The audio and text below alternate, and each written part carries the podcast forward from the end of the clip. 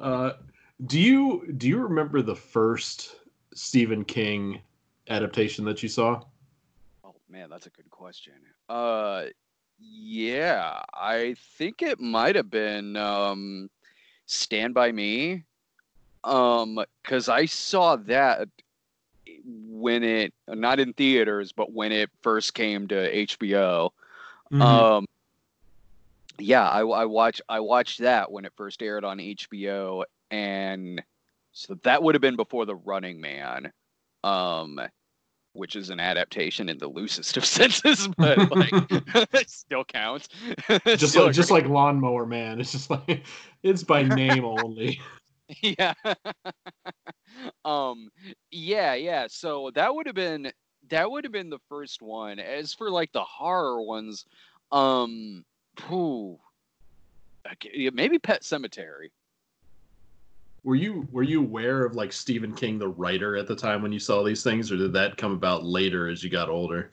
That came about uh, when the pet when the movie Pet Sematary came out. Uh, when I was first starting to get more interested in in movies like that, because when I first saw Stand by Me in 86, 87, whenever it was. I didn't really know who Stephen King was or would even necessarily have context. But by the time Pet Sematary did, especially because of how heavily advertised it was as Stephen King's Pet Sematary, um, then then uh, uh, totally I became more aware of of who he was, at least in the sense that he's he's a horror novelist, and this is is is based on that.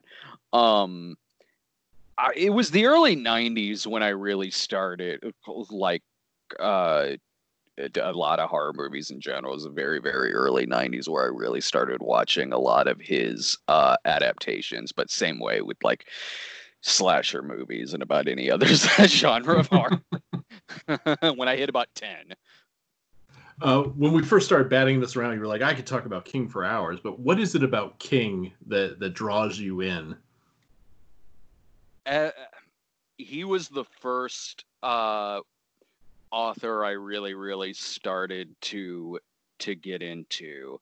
Um, when I was in fifth grade, and I went to a religious school, and the big thing around that time for like our class was R.L. Stine.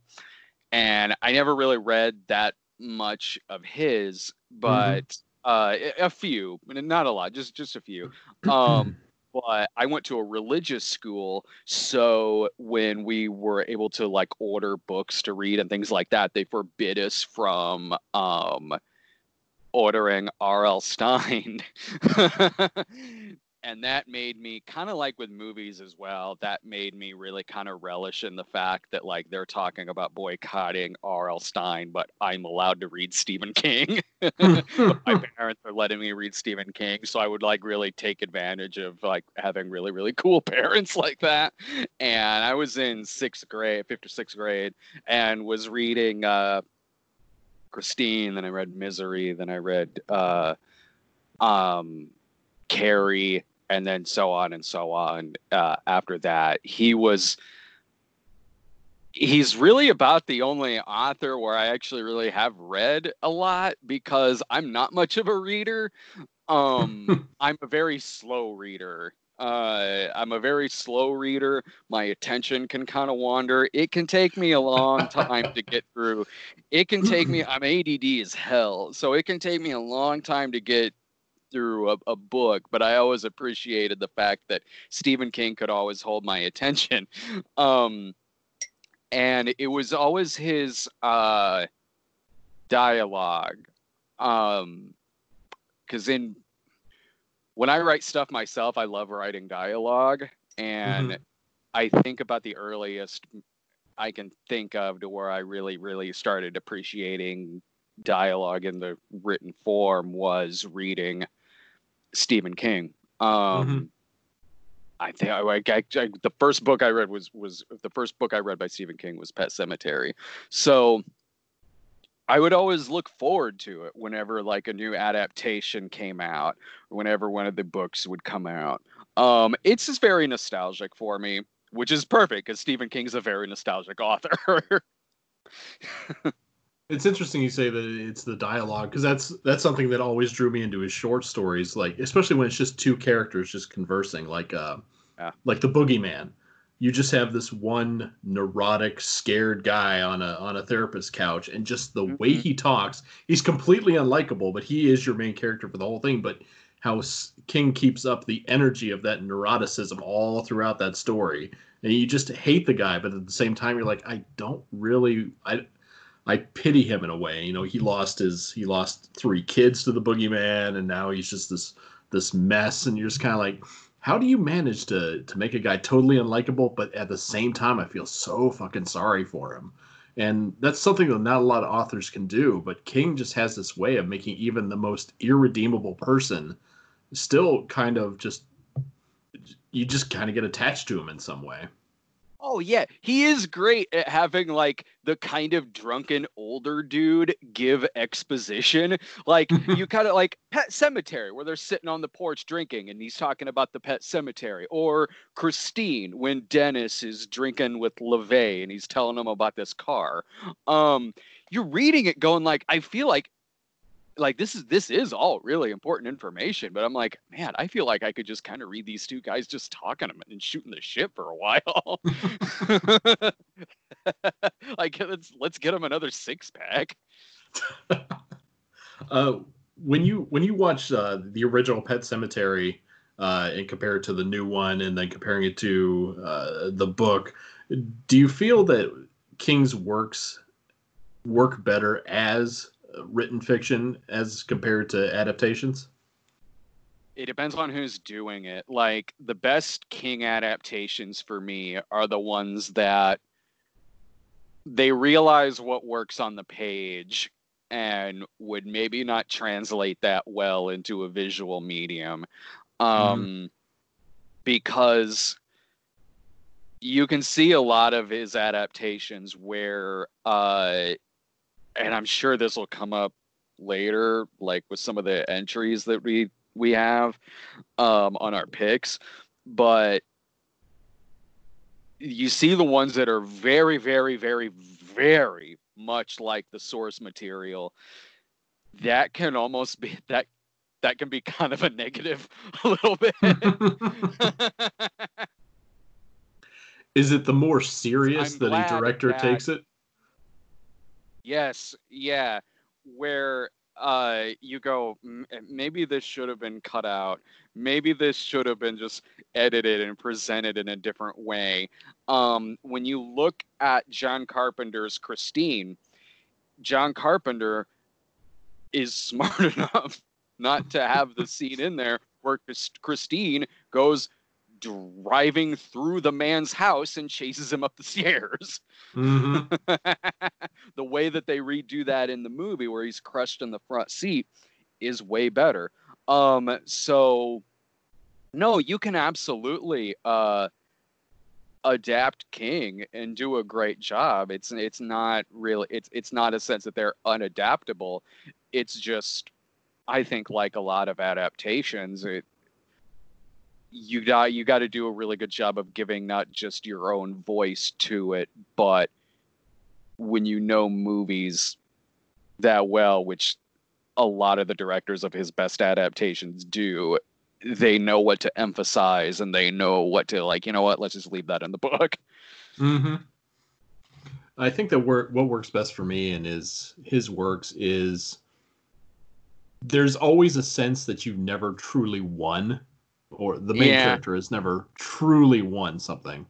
Mm-hmm. And that's what I always loved about horror growing up is that I, I hate an absolutely happy ending where sure. there seems like there were no stakes.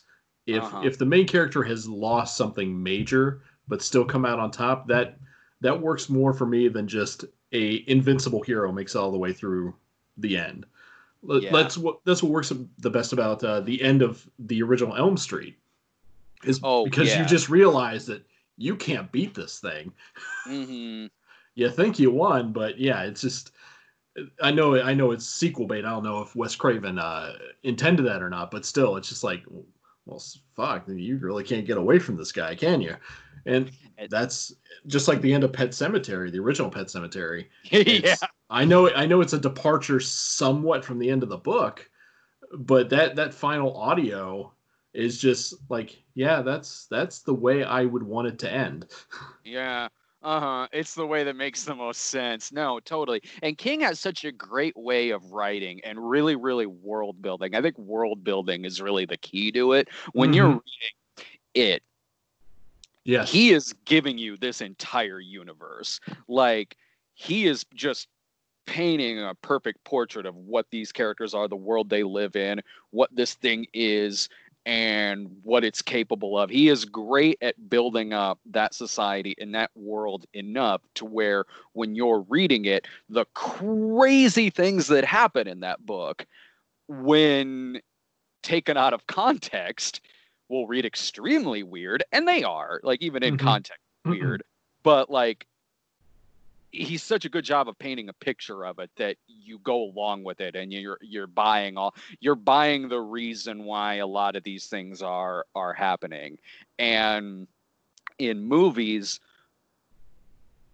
when you kind of when you when you take out that voice or, or when you take out the written word and you're just uh seeing it in what is always just a, a shortened version of the book um it, it it will come across like if you were to just to read something out of context. Yeah. yeah, with it, uh, the part that I go back when I reread the book every couple years, the part I always reread to myself over and over is Mike Hanlon's father's backstory from oh, yeah, yeah. being in the army, the black spot, uh, and then to that uh, and also a part of Mike Hanlon's story is the the recounting of the shooting on Main Street or uh-huh. whatever it was.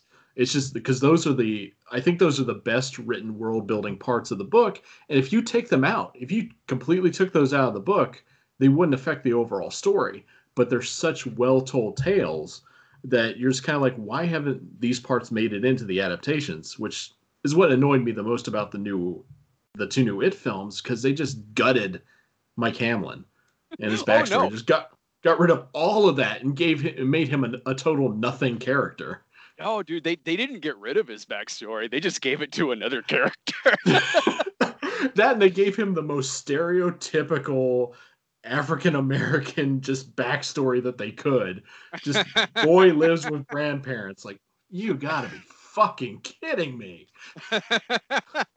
but then in, in part two, in part two, it it's bizarre because they they gave away his backstory the fact that he was so interested in the town and the town's history they gave to another character mm-hmm. but in part two they still gave it back to mike or they still had mike be the be the one who was like the town historian and everything i'm like this is well i guess at least you gave that story back to mike but now it's just weird that it started out with another character in part one.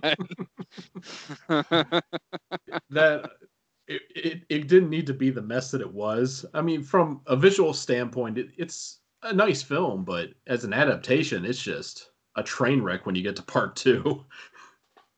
And part two i i liked that Pennywise was given a lot more to do in part two as mm-hmm.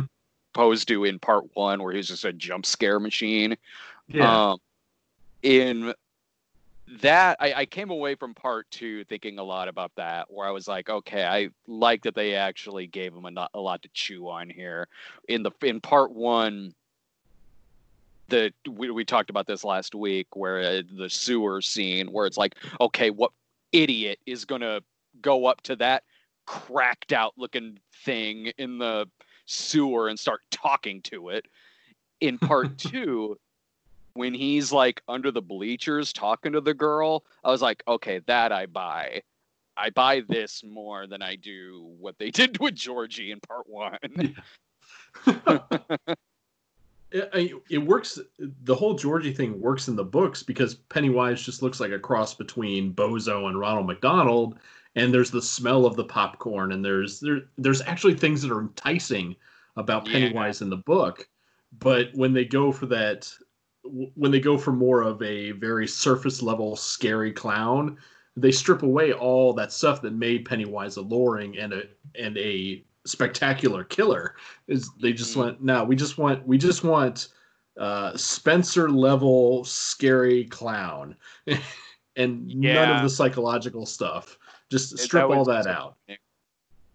Yeah, that was totally disappointing. I mean, I mean, overall, like, there's a lot I liked about both of those movies. Mm-hmm. Um, but there's things where I'm like, yeah, the one from 1990 did certain things a lot better. With the limitations that it had, and, and Tommy yeah. Lee Wallace kind of just like, mm-hmm. it's like it's it's fine for what it is. It does so many things so well that I can mm-hmm. overlook the ending and oh yeah most of most of the grown up stuff. yeah. um, where, they, where they write Harry Anderson is the world's worst stand up comedian. I just like, flew was... in a boy, are my arms tired. like, how could a yuck yuck comedian even be successful in the 80s? Yeah, like, if he had been a shock jock or something, or maybe a raunchy stand, like a Sam Kinison type stand-up comedian, that would have yeah. flown. But not this very tepid PG kind of guy. Yeah, that was something where I thought the re I thought the remake did that better. I'm like, mm-hmm. all right, Bill Hader, the, yeah, he's certainly believable as the stand-up comedian. Mm-hmm. I wish they explored that the quote unquote dark secret that Bill Hader had in that. I mean, we all knew what it was, but they just kind of yeah. dropped that. I mean, and and also when you think about like, okay, this is supposed to be taking place closer to present day, would that be a would that be a dark secret really now? I if you grew up, then yeah. Um, I mean, there wouldn't be necessarily like uh the ostracization that would have been from the 80s at least to the extent that it was in the 1980s but given mm-hmm. the fact that that that is when he grew up and he kind of still has that in his head and even uh when he was he was bullied about it too mm-hmm. i can psychologically i can it, it's not it wasn't unrealistic for me that he still kind of has those demons from growing up in the 80s and the, the vibe being sort of what it was back then. Um, but you're right in that I left the movie going like, well, they didn't really explore much of that really. Like I'll, I'll say this, like better better than when Disney tries doing it. oh God. Let's make something that's completely throwaway and easily editable out, and uh, let's let's promote the hell out of it and then let a lot of people be completely disappointed that we didn't follow through. let's hedge those bets the safest bets possible. okay, this is a side note, but when we were at freaking Rise of Skywalker and the kiss happens in it, I didn't see it because I looked away to grab my soda. I leaned back. Laura leans over to me and goes, "Did you see it?" And I go, "What?" And I, she goes, "I guess it's the first uh, gay kiss in a, a Star Wars movie." I go, "No. Oh, must have been really. I missed it just from turning to get a drink." and we don't know the characters' names. We got no backstory on them. They just show up. It was just like two random lesbian cosplayers showed up on set and just got in camera shot. God, I hate that movie. I'm like, you know what? Take all the negative things I said about the new It away. Like that's one of the best movies of the year. compared compared to like the the the corporate meddling train wreck that was Rise of Scott. Well, almost everything from new Star Wars is a train wreck. Just because I used to be such a huge hardcore Star Wars fan, but yeah, I'm just uh-huh. like, you can't make a you can't remake a movie in the last six months of the movie's life cycle before it hits the theaters. That never ends up good. God. Oh, oh yeah, I could. I got to stop myself because I can go wild talking about it. I just feel sorry for the editors and the effects people and the sound technicians. that were all just like, we gotta do what and how much time? Yeah, I dude, when Cats came out the same weekend and everyone's taking a shit on Cats, I'm going, why are you shitting on Cats? Rise of Skywalker's right there. Like at least Cats tried. Cats is way more artistic and has more artistic merit. well, now that we hit the point where we had to bring up cats, now we should move on to our fucking top five. yeah, yeah. right, I gotta watch right, that out. Yeah. Right, you are, because I'm wondering if your number five is the same as mine. oh, I, I doubt it. Uh, if you want, you can go first. You're my guest. You, you. Oh. What is your number five? Cat's Eye.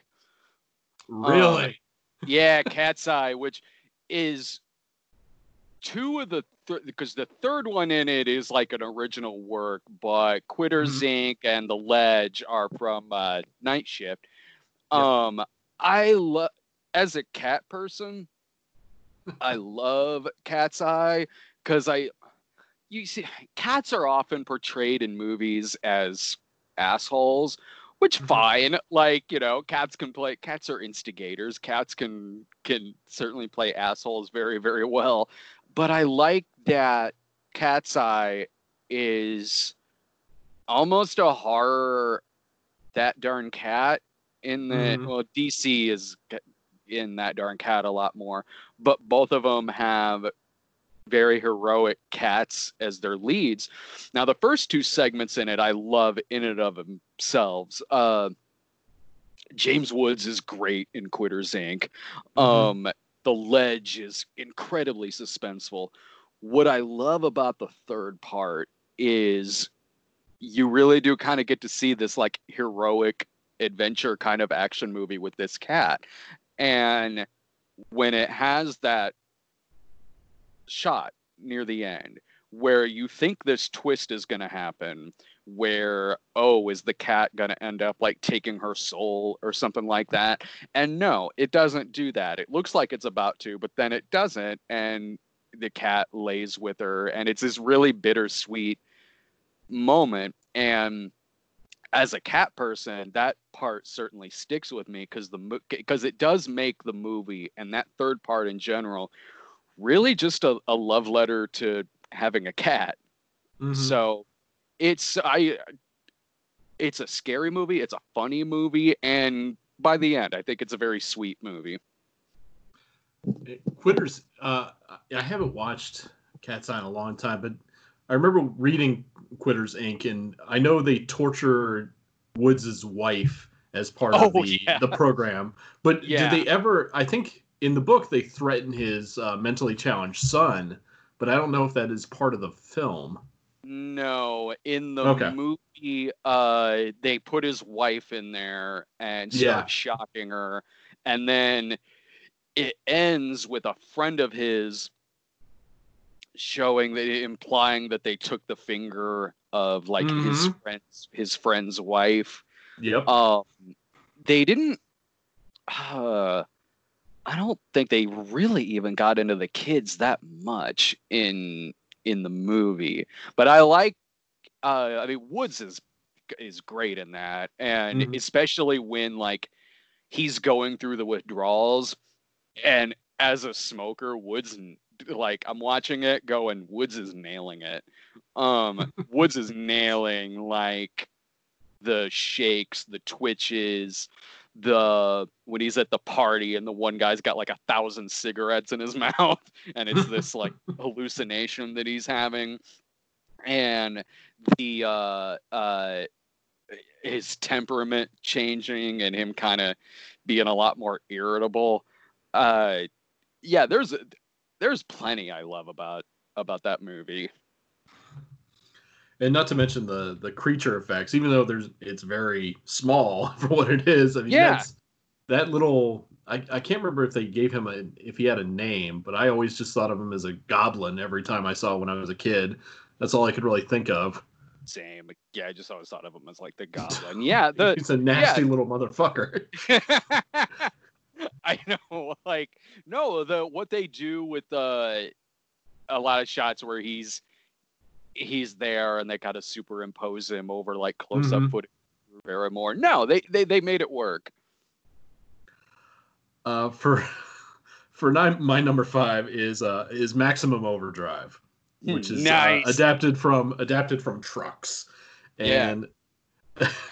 the reasons I like this film are so fucking shallow.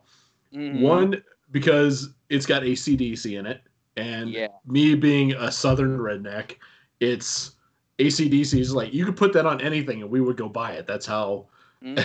that's how basic a Southern rednecks are. And it is one of those King films that does not care who it inflicts violence on. Yeah. You see a kid get run over by a steamroller. You see a guy get fucking almost lobotomized by a Coke can. Everybody is fair game. And when when you have a King film that goes balls out with that, I think it's great because you, you don't know who's safe. You don't know if your hero's safe. You don't know if the heroine's safe. You don't know if like the the sympathetic couple are safe. Everyone yeah. is is fair game. But where why Maximum Overdrive is number five is because it doesn't end on the sour note that the book did, where mm-hmm. the lead has this vision of the future where the trucks are just creating themselves and all humans are therefore are to pump gas in the end, it ends with a typical Hollywood ending where the truck goes out in flames, and then you get that text crawl at the end that uh, a UFO smashed into a, a, Soviet fucking satellite or something. Just, just something that kind of like just a very uh, punch out ending. But yeah. There, there's so much fun to be had with all the characters. Emilio Estevez is is not hammy, but at the same time he kind of is. But then he's playing off such great other characters. These these kind of like king over the top. You can't wait to see them die in a horrible fashion sort of way. Um, and that's just that's like I said, very shallow reasons for loving that film it's King at his most coked out too. like it's great because there's little things about it that make me love it too. Like you're saying, one of which is just that trailer alone, where it's Stephen King talking to the camera, going, "My name's Stephen King, and I'm gonna scare the hell out of you." Like, um, just like glassy eyed and everything. Like yeah, it's uh, it's a movie there where there's a lot to love just for its existence alone. I think it's got one of his best cameos too, because he's got that odd face, and they put it in that fisheye lens, and it's oh, like yeah. the ATM told me to fuck off. yeah, he's just so dopey looking. It's just it's it's great because you can't take that movie seriously. That's when those kind of cameos work. Like the mm. cameo in um, in Pet Sematary, it's, it's like okay, yeah, that's King, all right. But when you get him like full, like right in frame, just being just this fucking goofy ass motherfucker, that's that's what I like that's what I really love King. Jordy Verrill. Um, yeah. Well, that that wasn't so much a cameo as he got a whole goddamn story yeah. himself. he had his own thing. He was good in that too. Like he had he had the comic timing down in that section. Mm-hmm. yeah, I love him in that. Um, yeah, I know what you mean. Like, uh, yeah, there are those cameos where uh, it's it's like, well, I guess we're doing this now. Um, but then there's ones where it. Honestly, I'll say that that about his cameo in uh, it Chapter Two. I liked his cameo in that, mm-hmm. where it's certainly drawing attention to the fact that that's Stephen King, but they gave him a lot to work with and some funny lines, and it, it yeah, it, it's there to be meta certainly, but I did still feel at least like I'm watching a character. yeah. Not just walking, watching someone just came on set for a day and just read a line and walked off. Yeah, yeah. It made me remember that, like, when you give him some really good lines, he can be really funny in mm-hmm. in, in, movies. Um, again, prime example, a, a Creepshow. Yep. Um, my uh, what, what are we on number four? Yeah, number four. All right, I put Cujo. Why Cujo?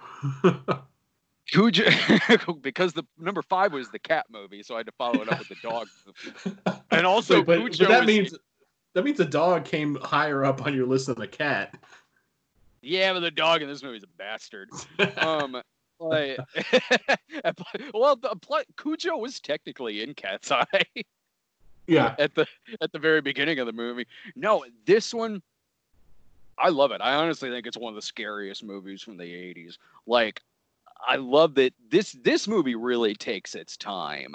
It mm-hmm. builds up not just the dog and it does a great job of building up the dog to where he's just a dog at the beginning of it, just a regular dog who seems friendly enough and likes going out, running around, chasing shit, and then is bit. And it isn't any kind of instantaneous turn or anything like that. You are slowly seeing this dog going more and more crazy in the first half. That put alongside with really taking time to develop uh, Dee Wallace, this affair she's having, uh, her relationship with his son, or sorry, with her son, and mm-hmm. when those two plots come crashing together in the first in in maybe halfway into the movie it works like it, it really works because you've really gotten to know these people before they're trapped in that car and you've also simultaneously seen seen the progression to just how monstrous this dog gets. Mm-hmm. And I love the cinematography in this. It's terrifying. Um, not just that dog just jumping at the window, but the situation itself being trapped in this car that doesn't work where it is like a hundred plus degrees in there and the camera does such a great job with the uh the look of the movie where the just looking at the movie just feels hot mm-hmm. like yep. sweating bullets watching you could feel the heat coming from the movie and the suspense is done so well with the cinematography and editing like when it does that big 360 turn inside of the car where it's like man I don't know if these people are going to make it out of this situation. I was Laura hasn't seen this yet. Hmm. And I go like, "Oh, you need to see Cujo." And she, Laura's Laura's a big dog person. She's a dog person, like I'm a cat person. And Laura goes, "I don't know." Laura goes, ah, "I don't know if I could see a dog die at the end of it." And I go, "I understand where your head's at there, but this no, that dog needed to go." he he really had it coming yeah, I'm like, no, like I go, it's a tragic story. It's not simply just this two-dimensional story of an evil dog. No, no, it's a tragic story. You do feel for this dog, but that dog's got to go by the end of it. um, but yeah, that's I I love it. it. That one still sticks still sticks with me. And I think if, if they had just used the regular dog for the whole thing, I don't think it would have worked. But when they have the guy in the the dog prosthetic, it just makes it that much more intimidating. Cause, uh, that dog's pretty big to begin with, but then when you've yeah. got one that's double the size, it's mm-hmm. like, God damn, I I had one of my legs tore up by a freaking German Shepherd, and I got a fear of oh. dogs as it is, but Jesus Christ actually every time I see a dog like that, I'm like, oh. Yeah, you actually hit on something too, which is that like uh, I'm I'd rather not be around a big dog. like I've been bitten across the face by one when I was mm. younger, mm. and um, a Saint Bernard I'd have no problem with, even after Cujo surprised. Like um, a, a Saint Bernard I wouldn't because it's it's uh, it's not Beethoven, like Beethoven lulled you into the sense of security with Saint Bernards. Ba- yeah, exactly. Be- because there's certain kinds of dogs that are always the villains. Mm-hmm. Saint Bernards, it's really just Cujo. Admittedly, that's a huge example of a dog being yeah. a villain, but they are endearing looking, especially when like you see those old portraits where they got the barrel around a whiskey around their neck and shit. Like, so. But now I'm I, yeah, I uh, there's certain dogs where I prefer to kind of keep my distance. I yeah. do I don't know if this is happening. I hate this. Like, okay, this doesn't so much happen anymore, but it used to in the old neighborhood that we used to live in. When I would go out for my walks, I would be walking through through the neighborhood. This big giant dog would come running up to me and I just have to like stand there and like freeze and be like, mm-hmm. oh god, mm-hmm. oh god. And the owner is always there, and every single time, doesn't matter who this is, the owner always has the thing of like, don't worry, he ain't gonna hurt you. Like, I don't know you, dude. Like, I don't know. I don't know if you've had a bad day. You're just gonna take that leash off. yeah, I'm like, I don't know you. I don't know your dog. Get a leash. Yeah. But the uh, long story short, I'm way more of a cat person. yeah.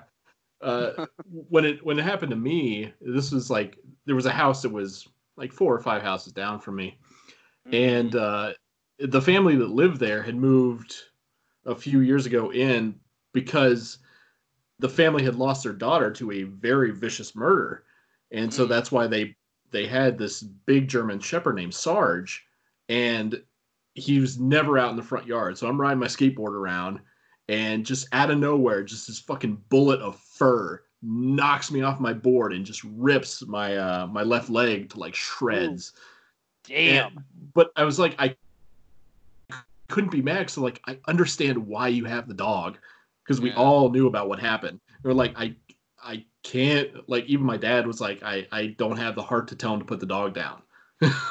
I can't. Because I know why they have it. Because he still had a uh, he had the guy still had a son and, and another daughter. So it's like there's you're just gonna have to take the loss on this one. the loss meaning a huge chunk of fucking meat oh. out of oh. your leg. But I was like, like I was I was old enough to understand like yeah, uh, it's their fault for not having the dog on a leash, but sometimes you just have to be the bigger person about it and just be like, yeah, you can just keep the dog. uh, oh yeah, totally, but, I get it yeah, that was yeah. mm-hmm. uh, so number four for you was Cujo. Number four for me was the one I when I when I talked to you earlier about this and said that it's going to be one that's going to piss people off because it's it's not including another one that's connected to this film in the top five, and uh, that's Doctor Sleep. Oh, okay. I was wondering when you texted me earlier and was like, I'm going to say one that's going to piss people off. Through my head, I'm going, is it going to be like Dark Tower or? like, what is redeemable about Dark Tower to actually I'm make like, any top five list? I'm like going like, uh, maybe he thought it was really entertaining or something. that Matthew McConaughey acting nothing like Matthew McConaughey really got to me. yeah. oh, Doctor Sleep. Yeah, yeah. Uh, okay, I can see it. Uh, and not so much because it's because the the the adaptation of the story itself is good, uh, mm-hmm. but because it tries to continue on Kubrick's version of The Shining. Yeah, and it does it. There's a lot of heart in it. There's a lot of effort, a lot of attention to detail. Um, except for like the cameras they used and some of the wide shots they got just like really didn't match what they were trying to go for.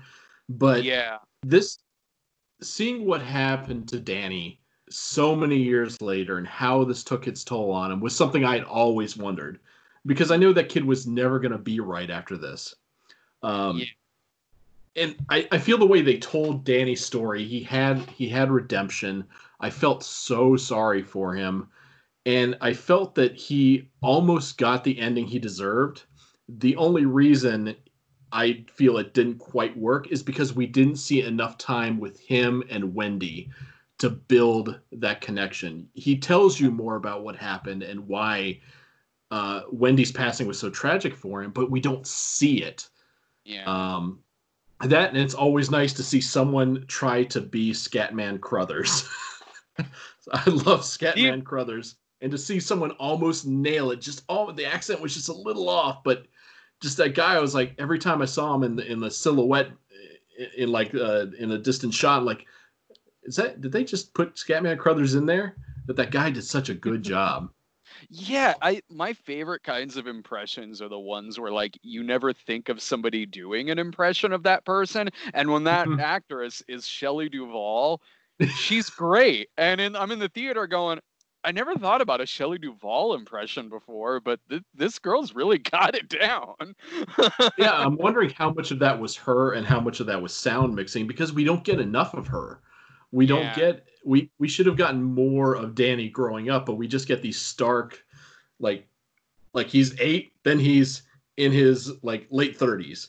It just mm-hmm starts and stops so rapidly and you get nothing in between. I would have liked to see what it was like for him in his early adult years. Like maybe he was maybe he was on his way to being successful and then he just he just couldn't do it. We just see that breakdown, but where we where we start with him is he's already broken down. He's sleeping with uh very trashy women at the bar and mm. but still that I like that that was his breaking point was where he's yeah. leaving, he's taking the money, and then he turns around realizes that this this whore has a very small son, and it's just yeah. like, oh, that's ow. yeah, I uh, that's one where it's um re- thinking back on it, I'm like, you know, I I did enjoy that. I think I was, I think I maybe harp too much on um, what I thought negatively about it when we mm-hmm. reviewed it, which that that'll happen when you do like we do where you're reviewing something minutes after watching it. You'll just have that sometimes. Uh, yeah, the and, stuff that struck the biggest chord is what you're gonna remember the most about right away. Yeah, and I'm like thinking back on it, like yeah, I I, I probably should have been a little more uh, positive in the review of it because I did enjoy it, and I do enjoy it. Like certainly thinking back on it, there's a lot to really admire about it. One of which is that it does.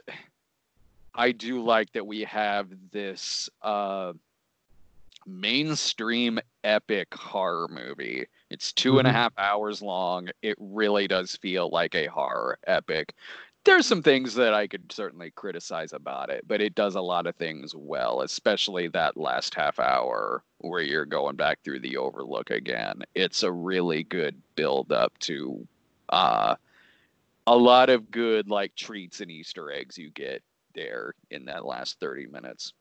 I think if they had tried to just do a, an adaptation but ignore Kubrick, I don't think the movie would have worked at all. I think it no. would have been it it needed those bits of nostalgia to to make it to give it more weight and but at the same time the things that aren't kubrick related are some of the weaker points like the vampires are so poorly explained and so mm. poorly developed that i'm like mm-hmm. uh, there i can tell that 90% of them are going to die before we get to the final act and we're just yeah. going to be stuck with the one and she's not intimidating but the thing that they did that struck me the hardest being a father was the onslaught of violence that they have towards that baseball kid dude yeah i was like ow this is this is hard to watch because that's one of those things that king is good at is portraying violence against the most vulnerable people and yeah. that scene it kept going and going mm-hmm. and god damn, they, they, they just did not want to relent on this. They wanted to make sure these people were completely irredeemable. Yeah, no, I like that too. I'm like, man, this movie went for it. Kudos. like, I respect. Yeah, I respect him, especially a mainstream movie, a Warner Brothers movie. Yeah, I, I, I do, I do respect that. I'm surprised they didn't do it with the the other victims or showing even more victims. I mean, we only get the really graphic end of the one, and the other little girl just gets kind of set upon. But yeah, if they had done a montage of just how villainous these people are through like this period where Danny's sober and da- Danny has to confront them, I it would have added a little bit more to that end battle because at the end it was like I know Danny's going to win and he's, he's probably going to sacrifice himself and that's what turned out to happen. I was like, oh no, and I guess no no surprises you pretty much have to tie it into Kubrick's too, especially mm. when you're making this for a movie audience. Because Kubrick's The Shining is it it, it is a horror classic. Mm-hmm. It is uh, you know if you're making a movie that's based on the sequel to The Shining and you're making it a movie, if you don't have those tie-ins with Kubrick's The Shining, a movie audience is gonna wonder why that's not the case. Why, yeah. like why like this this doesn't feel like it's a sequel to The Shining. so I was I was glad they did that. Um and uh um especially because I, I'm I'm sure King liked too the fact that like it's tied into the Stanley Kubrick movie and has more in common with the book of Doctor Sleep than mm-hmm. Kubrick's The Shining does with the book of The Shining. Oh yeah. That's why I didn't include The Shining on my list because I look at it as strictly a Kubrick movie and not yeah. a Stephen King movie because there's such great departures. It's got it, it, on a very base level, you say, yeah, it's, it's an adaptation of Stephen King's book, but when you look at it as a as a lover of cinema, you're like, this is this is all Kubrick. Everything yeah. about this is. There's nothing in here that makes me say this is Stephen King's work. Sure. Um. So well, I'll not to spoil anything, but I guess I'll bring oh, that up later. That's gonna be I number was, one, isn't it? I was in my head. I was. What you just said was going going through my head when I made this list, but I'll I'll explain why later later on. okay. um, my uh, third is uh, uh, Christine. um, I mean, it's sentimental in the fact that it was the first book of his I uh, uh, read because um, I was like simulta- I was simultaneously going back and forth between that and, and Pet Sematary, mm-hmm. and um, for the first the first books of his that I had read, and the movie. John Carpenter did such a great job of adapting that because he when it's one of those movies when you explain it to somebody you go like oh yeah it's about this like possessed car and everything you're going to picture maybe, probably more so something like maximum overdrive in your head. Mm-hmm. um but what but not a love story or an a, a love obsession story. Yeah not this really tragic story about this loser guy who becomes cool because of this car and it's really this psychological film about um popularity and mm-hmm a man going insane because he actually does kind of get everything he wants through this car. Mm-hmm. Um, and John Carpenter really does make it scary via use of music, um, the uh, the editing. Uh, when the car is chasing Buddy Repperton and it's on fire and it's chasing him down the uh, down the street like it's a horrifying shot. And through music you just buy all this stuff and it makes it work through how cleverly edited it is and also the effects too when the car is reassembling itself. Mm-hmm. and the soundtrack really helps with that too not just john carpenter's music which is great but also the oldies soundtrack that is a very is stephen king soundtrack.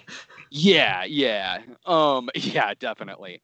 And you see familiar you certainly see familiar types of things in all of Stephen King stuff, whether it's bullies, 50s nostalgia, um, and you often see which adaptations do it better than others. And for me, mm-hmm. Keith Gordon as Arnie Cunningham is the way better Harold from uh, The Stand. Because both characters are these nerdy outcasts and then get more evil as the movie goes along. But what Christine does way better than the miniseries The Stand is that you really do empathize with Arnie in Christine. Like he mm-hmm. seems like a good kid, like a good kid who's just nerdy. It's 1978. He's getting picked on a lot and you do really buy this friendship between him and uh, Dennis, and that makes it more tragic as the movie goes along. With he he do, he gets his car, he does get confidence, he does get cool, but it drives him insane. Whereas mm-hmm. Harold was always creepy.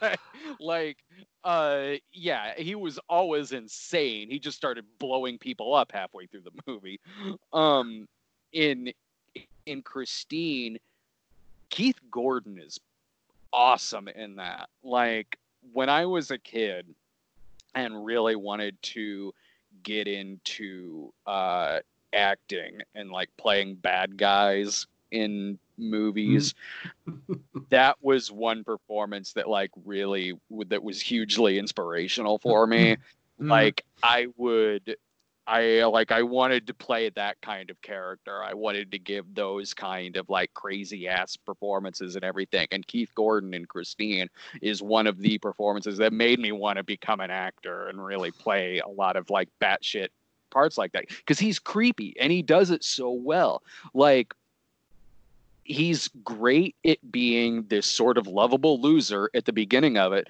but then later when he's driving the car at the end and there's that crazy shot with him behind the wheel and when he's like threatening his dad when he's doing that speech to Dennis when they're drinking in the car and he's talking about love and obsession and everything it's his performance in that movie is one of my favorite 80s horror movie performances um which makes it an interesting double feature with back to school do, watch Christine do a triple Lindy. I usually land. compared it. I usually compared it to uh, this other performance, which I always thought was really underrated, and that's Mark Patton's performance in Elm Street 2, mm-hmm. um, where you see. I, I, to me, that was always an underrated movie and a really underrated performance because it's it's similar. It is. It's similar in that you have this kind of normal guy throughout it, but is driven more and more and more insane by this supernatural force throughout the movie. Um, both of those performances really did stick with me as a as a kid. Something of Kings that I wish we would see more of in adaptations is that symbiotic uh, toxic love relationship. Uh, yeah. Uh, there's, I don't know if it's ever been adapted, but uh, he had a short story called um, uh, Strawberry Spring, which uh-huh. it's a story about a killer like uh, Jack the Ripper, but the interesting thing is instead of like Christine being the car, Christine is the fog that rolls in during the strawberry spring, which allows the killer to kill. And mm. the the killer is almost in love with the mist because it allows him to act out these things. And I, just i'd like to see more of that some of that that that that weird love relationship that that kind of gives it like lets people's ids come out in a very bad way. So i think steve uh, king does that really well with even even the raft the raft is almost like that because the, oh yeah yeah the in the in the in the short story that he submitted i think it was either to um, i think it was penthouse or playgirl or playboy whatever whenever that came out in the 70s the slick itself is is like a rape accomplice it yeah. it, it it gets into their eyes and they they see the colors and then he's like he's plowing the girl on the raft and then the raft just eats her mm-hmm. There's just there's something about that that connection between a person and this elemental thing that he does really well but there's not there's either not enough talented filmmakers that can pull it off or there's something that audiences just won't be able to connect with in that sense and there's a good connection with it being on my list too because christine was also in cat's eye remember the was beginning it? of the movie oh yeah, yeah. Uh, Cujo is chasing the cat, and then the cat almost gets hit by uh, Gen- General, almost gets hit by Christine. And in case yeah. you didn't know, it's Christine. The bumper sticker says "I'm Christine." so subtle. Yeah.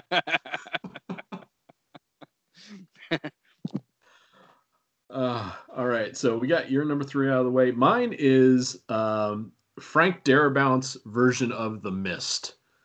Mm there's and I put it on here because when I originally saw it, I loved most of it until yeah. the ending.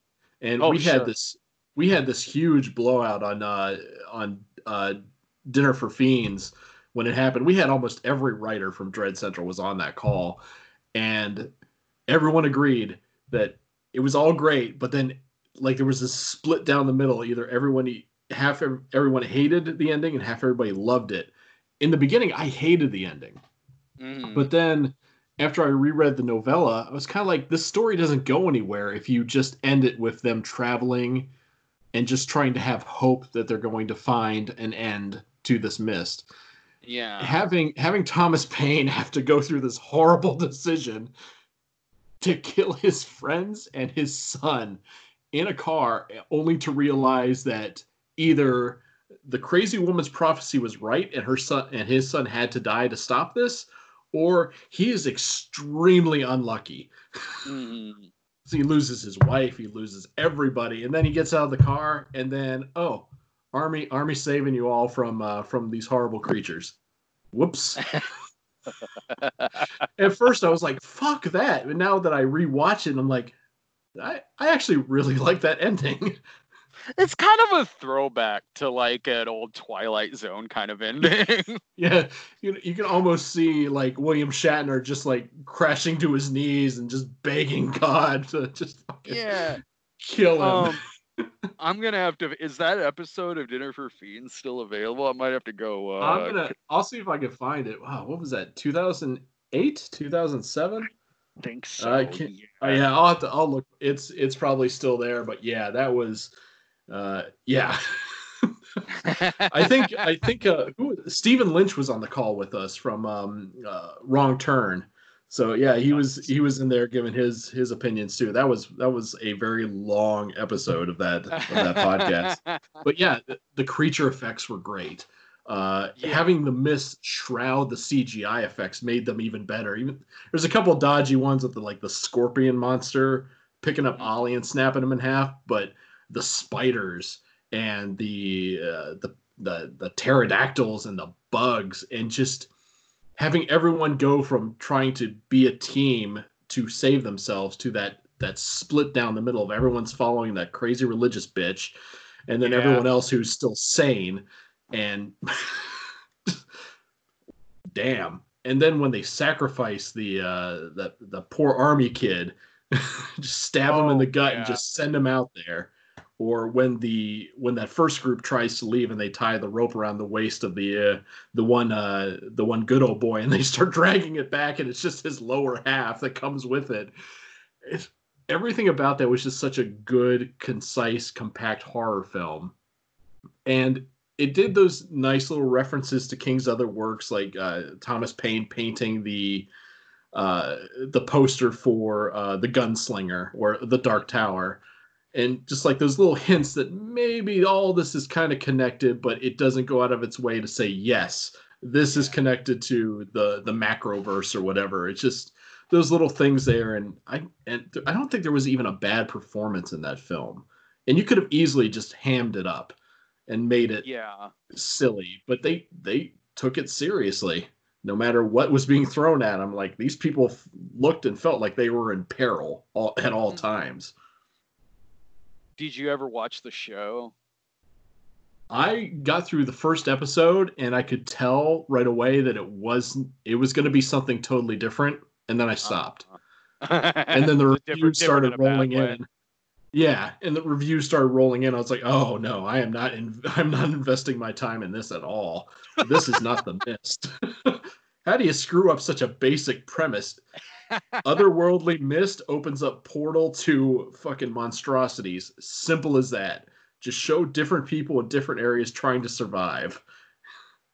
I never saw it. I, I didn't even hear uh, I, I don't even know if I even noticed any reviews of it. Really, I just kind of forgot it was. It's one of those shows where I was like, I don't know if that'll be any good or not. I just know I won't. I'm not going to have time to watch it. so it's just like Mercedes, man. No one knows that it's an ongoing series, but there it is on AT and T. well, we'll find. Anybody, anybody have AT and T? I mean, shit. We'll find out soon enough if that the Stand miniseries, that that new one, is going to have any kind of release date. it's one of those things they'll keep pushing off. They'll just use it as an excuse not to do it. like, oh, coronavirus. Oopsie, don't have time. Yeah. Um, I did CBS streaming. I think is what that's is what that's going to. it seems to be kind of like the place where things that people don't have either a lot of faith in or they know it's kind of crap. They just kind of shove on there. Right. I'll watch it. I'll watch that one. Um, yeah, you can um, take you can take that bullet for me. Yeah, I'm sure. Kind of like you with the mist. I'm sure that after an episode or so, I could probably determine what I, what I'll think of it. Especially because the the first part of that should be the strongest, and if they mess it up, it'll be like, well, this gives me no faith for the rest of it. well, now they can make it very topical. I mean, uh, Captain yeah. Trips was basically like super flu, and mm-hmm. that's what they talk about in Night Surf, the prelude to um, uh, to the stand. It's like it's if it's just the flu is going to kill us, and that was the ultimate ending that one of the characters came to. It's like uh, if they if aliens land on this planet and see we're all dead, we could just have a sign that said "just the flu." Yeah, just the flu wiped out all of all of humanity. um, yeah. No, I'll. Uh, did you ever? Do you have the copy of? Uh, is, isn't there a black and white copy of The Mist? Yes. Yeah, it's on the uh, the Blu-ray that I have. Is that the version you watch?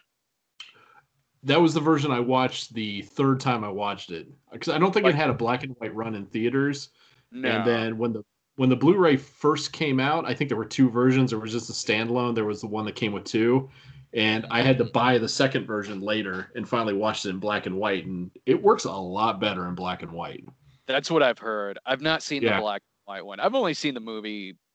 I've seen it twice. I saw it when it hit video, and I think I watched it with a, a buddy not long after. I like it. I, I like the Mist. It, it's not on my list, but I enjoy the movie, and I've heard that from people who say that they've seen the black and white one. That that's now with that having been released, that that's the one that they prefer. And it's got a lot of those great Frank Darabont tra- uh, tropes in it, like mm-hmm. from the actors to certain shots to certain effect sequences. Just he's got this great way of doing things, which is probably the reason why the first season of Walking Dead, even though it was a travesty behind the scenes, still worked out so well because he has this yeah he has a certain crew of actors he knows he can get a great performance out of, and he knows mm-hmm. how to mm-hmm. direct special effects sequences. If yeah. if that hadn't come together, Walking Dead wouldn't have lasted as long as it has. Oh no. They would have just been that. like they would have cut it cut the series in half and be like, we'll save people like ten years of dragging the shit out. Right. Yeah, and I haven't seen that in like five years. yeah. it's like I'm I'm but bowing I, out. I've I've had enough zombies for the past twenty years. Same, dear God, yeah. Um uh my uh two uh yeah, two. Carrie. Um Wait, wait, which version of Carrie? The, the Rage Carrie too. thank you very much. oh yeah, uh, where her tattoo comes to life and Oh god, I forgot about that. Uh man, yeah, I saw that piece of shit. Um De Palma's. Uh well, I mean kind of like with Doctor Sleep. It was in the universe of the original of the first one because it had uh, Amy uh, Irving back in it again. Um, no, De Palma's is great because like. I mean, really, you just got to talk about the climax. It works so goddamn well. The split screen, the editing, watching these assholes fucking like pay for this. But Sissy's but also, eyes sell that all those shots so well. Eyes, the soundtrack, mm-hmm. man um it's just and plus they do it well too in that like there's good people who also die during that sequence who yeah. really don't have it coming as much as certain other people do and then other characters where you're like i thought that was a good person but now they're laughing their ass off at her mm-hmm. um the, uh, the the coach um and the sequence with her and her mom at the end where that like that's an example like um of really knowing how to have this really sensational ending and pulling it back and enough knowing what's really going to work in the universe that we're putting right here in this movie because I mm-hmm. love I love the book I, I it might, might be my favorite Stephen King book. I love the book. Um, and I do love how in the book she destroys that whole town. mm-hmm. Which um, they, in the in the remake they tried to do that, but the the streets were so empty that all the shots of the carnage were just kind of like, what's the point? What's what's the cost of this? No one's around to see it. Yeah, yeah, uh, right. And the remake was Julianne Moore was well cast in that, but not Chloe Moretz. Chloe. the hell? And I like. Oh, Chloe she's Moretz. she's so homely. oh, God!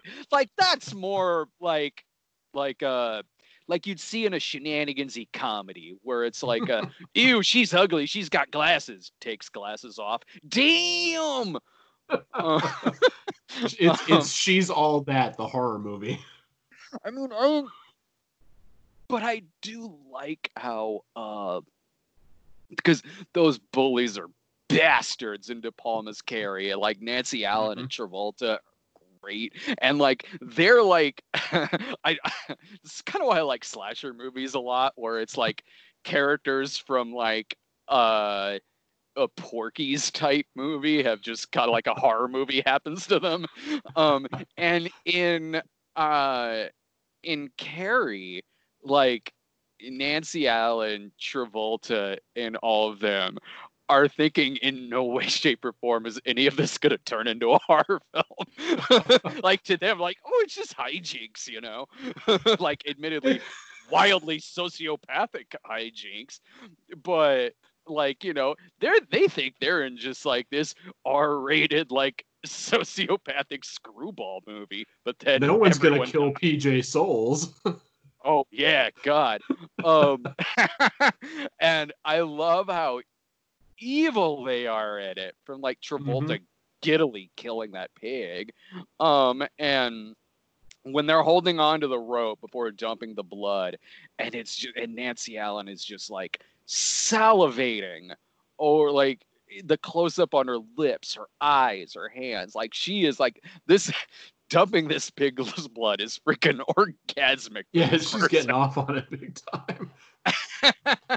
it does something well that because these crazy ass bullies are in a ton of Stephen King stuff. In mm-hmm. some, it's like, how is this person even in high school and not in jail? um, like, how is this person not already kind of a serial killer?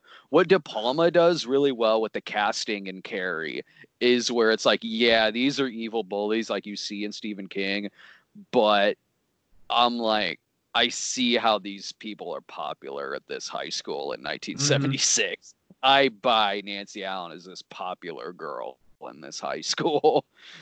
um, yeah, it's a it's a great ride, man. I mean, it, it's quotable, it's it's iconic. Dear God, um, and I think I think it's a really damn good adaptation.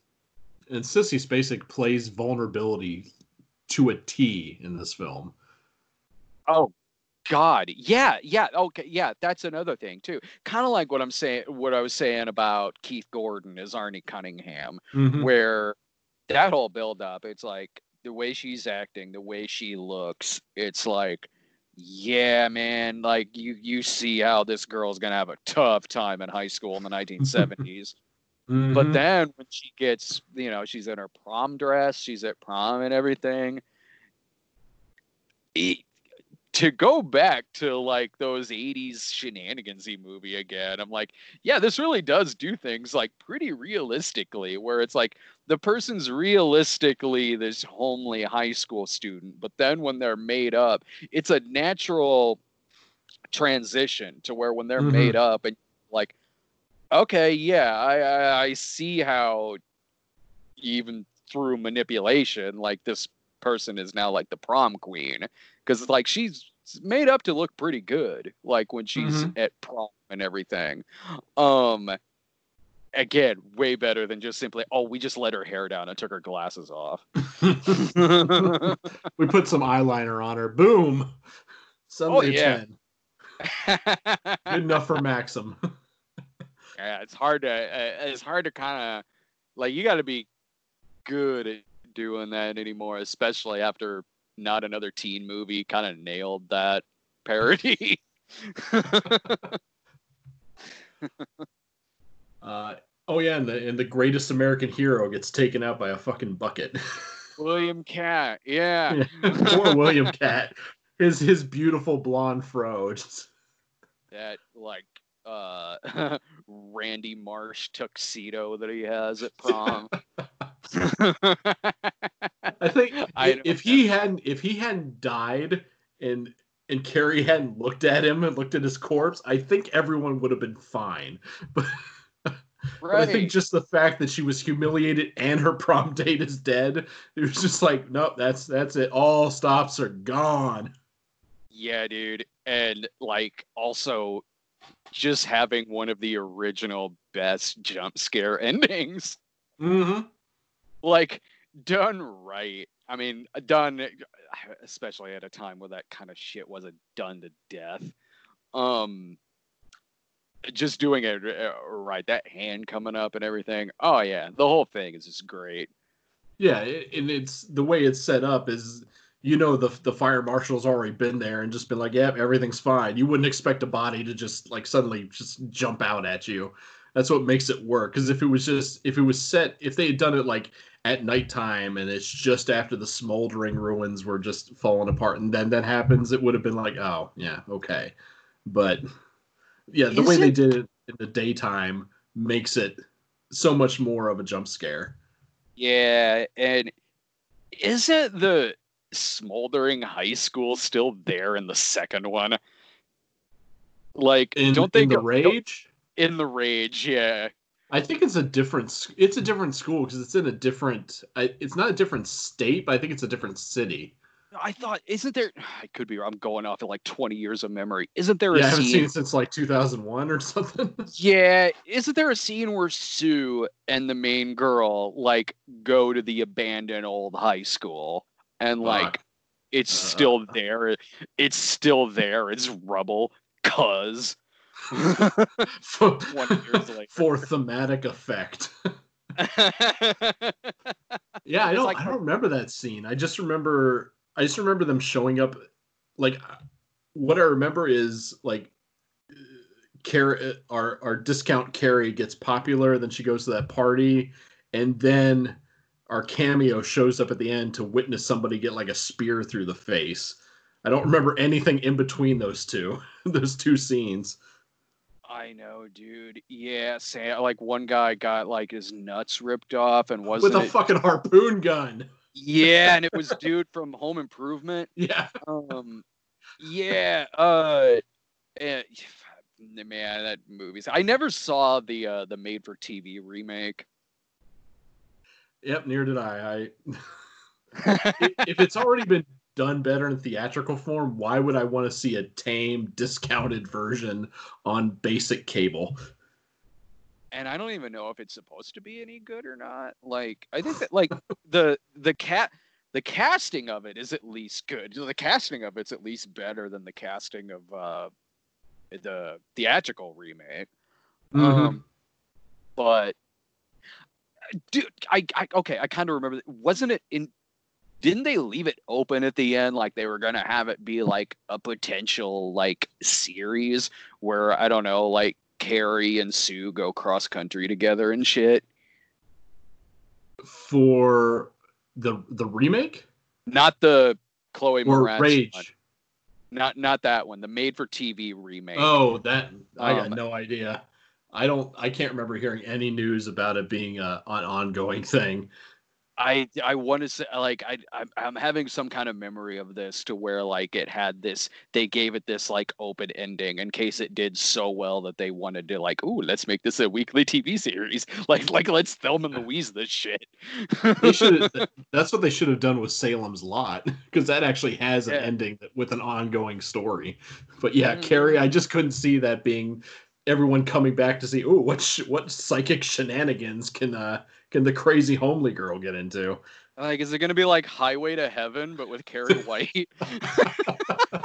she's she's the narrator, or, or or the Highwayman, where they just turn it into an anthology series where Carrie is just the narrator. Oh God, yeah, like against Freddy's nightmares. yeah, I'll uh shit. I'll have to, I'll have to look at that. I, am having some kind of memory of that. that must have been some night I just fell down the rabbit hole. just looking at non non completed Stephen King adaptations. Yeah, it happens. uh, number two for me is uh, Silver Bullet. I like that we uh, have different ones on our list. Yeah, that's when I was going through. I was like, I like the ones that are popular, the the really good films. You know, Shawshank Redemption or The Green Mile. They're great films, but for me, they're not Stephen King stories that stick with me for a long period of time. Uh, it's not to say any of these other films are not great films, some of them perfect films. It's just when I think Stephen King, I think of these very specific ones. Um, That's what I Silver doing. Bullet. Yeah, Silver Bullet is a great creature film with a, a lot of buildup and a lot of very suspenseful scenes involving a kid in a wheelchair and his sister and his drunk Gary Busey uncle, and just like like I always say, there's like there there are some stakes here. Like that werewolf killed a kid, killed a drunk, killed a pregnant woman. Yeah. Like there was there was nothing this this preach. It, the best part was that it is a man of God that turns into this creature and just kills based on his skewed view of morality. Mm-hmm. And fuck, and it is even though the uh, the book it's not much of a book. It's like kind of a it's more of a short story with great illustrations by uh, Bernie Wrightson, but mm. the book is is nowhere as good as compared to the film. You yeah. can't take Bernie's Bernie's art and make it a film. It just wouldn't work. But yeah, it stands on its own as its own thing, and Corey Haim is likable. Uh, the gimmick of his of his like his turbo wheelchair is kind of funny. Oh yeah, yeah. but watching him take watching him take out a werewolf that's chasing him with a with a freaking bottle rocket is mm-hmm. it's so insane. But uh, what else is that kid gonna do? The kid is very vulnerable, and there are points yeah. in the story where he is he could just fucking die right there because how's he gonna get how's he gonna get away? Yeah. And it's even got that final scare like right before the end, uh, which which worked really. I, I wasn't expecting because the guy looks dead as fuck, but this eyeless fucking guy just fucking shooting out at the camera in that in those last couple minutes, and the only thing that I I didn't like about Silver Bullet is you don't get enough of a redemption for uh, the werewolf. You, right. You understand he has a struggle, but we don't get to spend enough time with him to see if he when he looks back at the things he he's done does he have a breakdown does he does he ever come to grips with what he's done because he seems like he goes from being bothered by it to i'm completely fine with it because this kid shot my goddamn eye out mm-hmm. he makes that transition transition into just a, a vicious murder just like in one incident when he was kind of in the wrong for wanting to kill a poor kid in a wheelchair. and Man, I, Gary Busey plays that that drunk uncle just so well. He's oh, so yeah. He's like I, I can imagine him being a family member. That's just how dumb and lovable while also flawed. Yeah. Yeah, I used to watch this a lot when it would be on like HBO or mm-hmm. Showtime, Showtime, one of the two, one of the cable channels. Like they used to show this one a lot. Then, Cinemax, yeah, like, probably. Yeah, it might have been that one too. In between all the softcore porn and Red Shoe Diaries. Yeah. and when I was uh, looking through the list and everything earlier, and I came across Silver Bullet there, I go like, man, I haven't seen that one in a while. I should, because I because I would watch it uh, like a handful of times when I was a kid and I was looking at that one going, man, if I if it like that, that that's one I'd consider for my list if it hadn't been 15 years since I'd seen it. I used to have a lot of fun with that movie.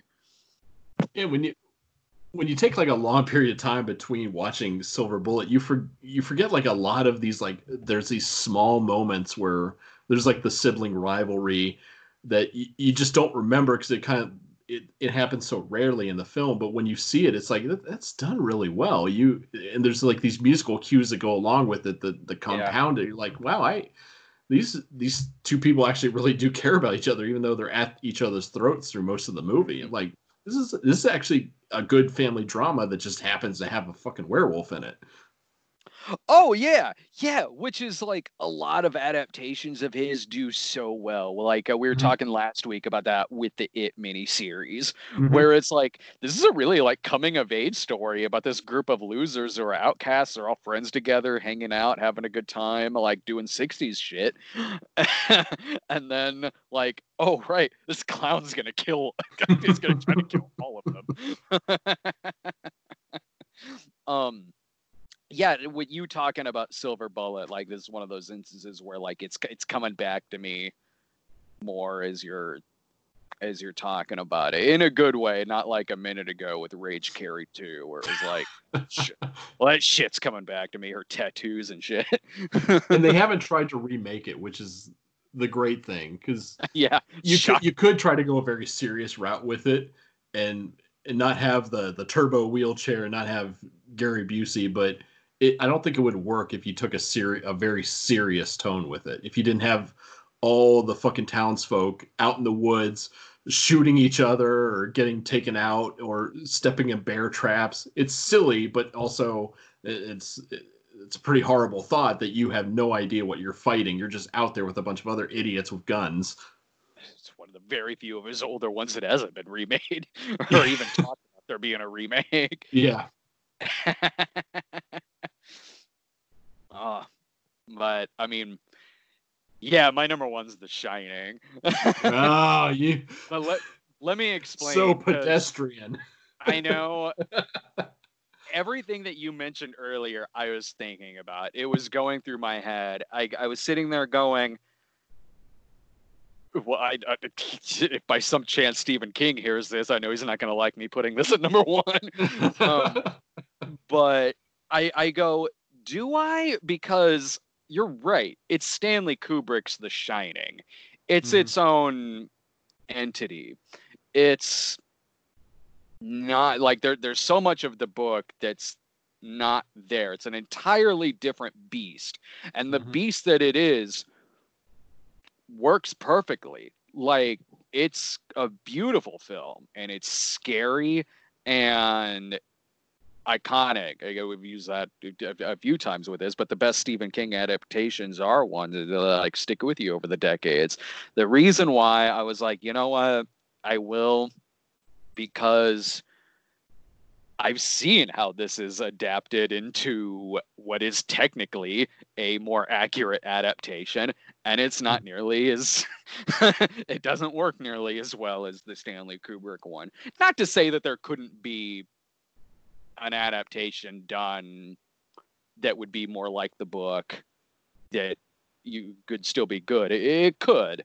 I think that just happens when you get Mick Garris and Mick Garris has done stuff I've liked, but he's one that get, he he he he's one that could be a little too like literal with some of the things that he's adapting and not really realize the difference between video and page. But it's yeah, it's almost like it's it's a it's the Shining with like a Critters two vibe to it. it was kind of yeah. Feel that TV movie was like. Yeah, um, but with Kubrick's, here's what it still does really well in terms of it being an adaptation. One is really making the Overlook Hotel a character. Mm-hmm. Um, the Overlook Hotel is a huge character in both the book and in Kubrick's version. Um, down to uh, them giving getting that giant tour of it at the beginning of it, where it's just this gorgeous hotel in the mountains and it really is setting it up as a character like the adaptation of Cujo does with Cujo like with Arnie Cunningham in Christine. Here it's doing that with a hotel like the book does. The and and, and progressively over the course of the movie showing how scary and simultaneously huge but isolating this place is. Um the book does that and Kubrick's version does that too. Like you really do get the horror of this place and the mani- and the manipulation of it too. How it is manipulating Jack Torrance. It doesn't do the redemption thing like the book. Mm-hmm. It doesn't uh Jack is a lot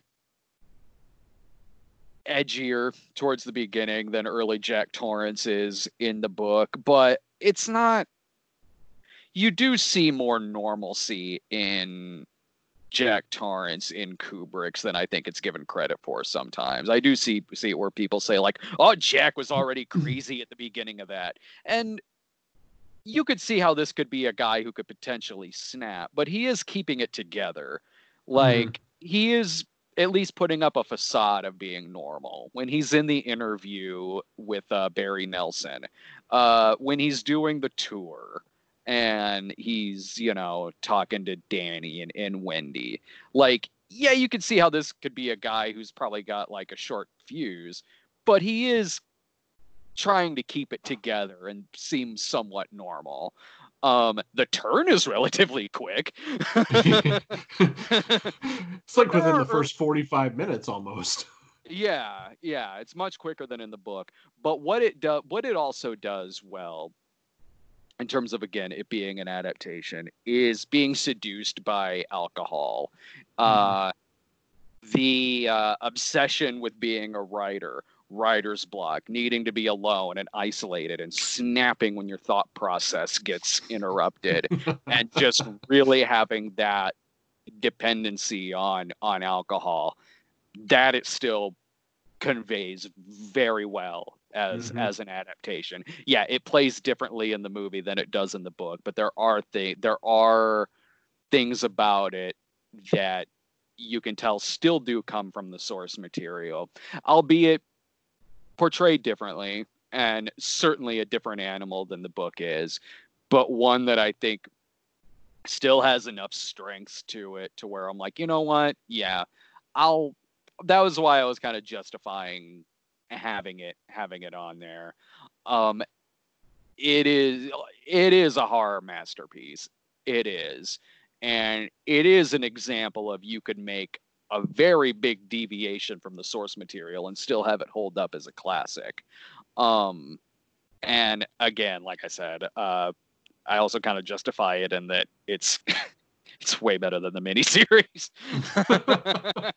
I think like when I when I went back and I watched uh, Doug's uh, nostalgia critic video on it, it's the redemption the, the redemption story is the only good part of it because it makes uh, Jack Torrance more of a character more than he was in Kubrick's version. But at the same time, I think Kubrick knew exactly what Jack Nicholson's strengths were, so that's why his version of Torrance is pretty much just Jack Nicholson mild then Jack Nicholson extra spicy just right away. Just make that switch, but you can't bring it back. You can't dial it down. It can only go up. Because I think if you tried to give Jack Nicholson this redemption story to work with, I don't think it would have it would have panned out well. I I don't think you can. Hmm. That would have been weird. Yeah, it, it would have been. I don't think it would have felt earned because he's no. he's he's unredeemable at like the one hour mark.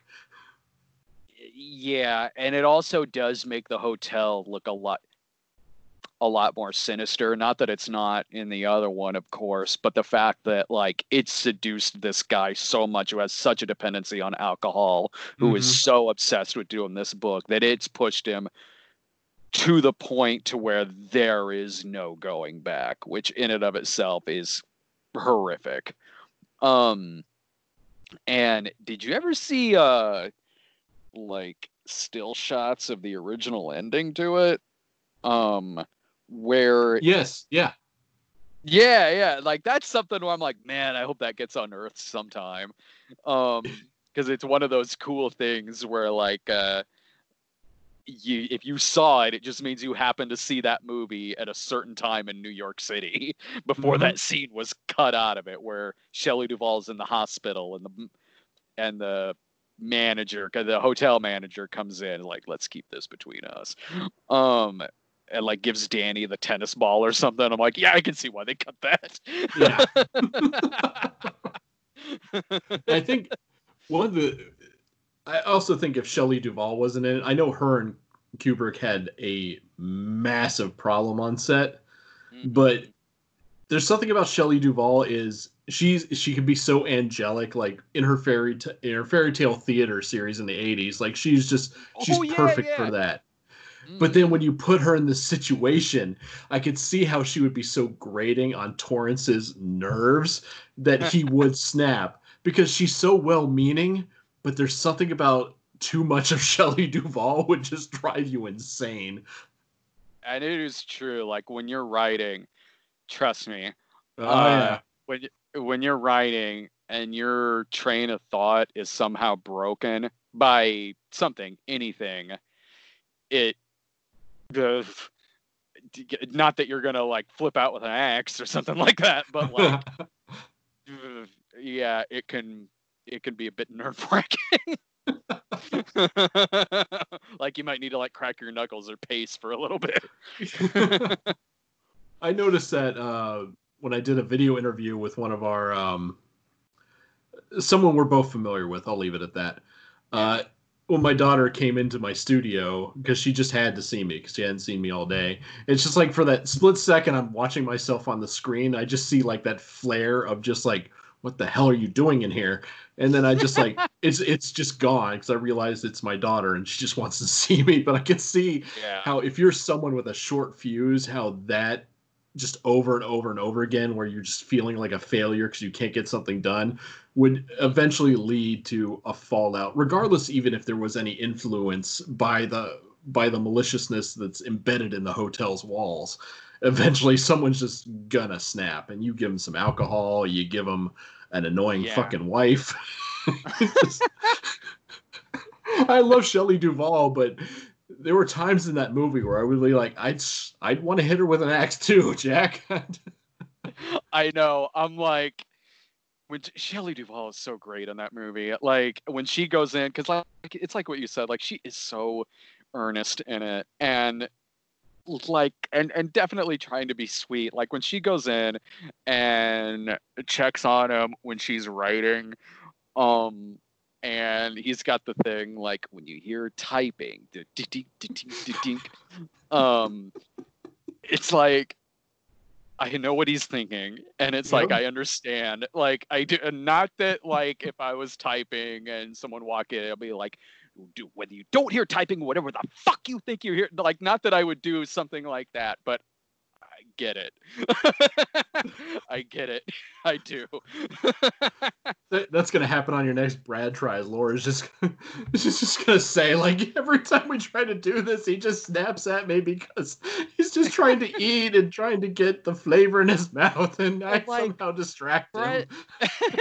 like that's fun. Like if it's like a vlog and I'm sitting there like talking about food or something like that, that's fine. Like when you're writing and you have this conversation playing out in your head and you have mm-hmm. this total train of thought like that's all you see and it's all just pouring out in words in dialogue it is like this train of thought that is just going right into the keyboard and when that's broke I've, I've seen it in stories I've written on like yeah. uh, sciencefiction.com like when I was I was putting together this long article and first my daughter would come in and then my mm-hmm. wife would come in and i could just tell like in my writing where like, like i stopped it was a good flow and then all of a sudden like the next paragraph is just me just being angry for no reason. Yeah. You can just tell that i'm pissed off just by the sentence like just the structure of it or just like i'm suddenly very critical of something for no reason or i'm just like oh, throwing throwing out an insult that i didn't mean to like fuck disney like oh oh shit i better not do that Where the fuck did that come from?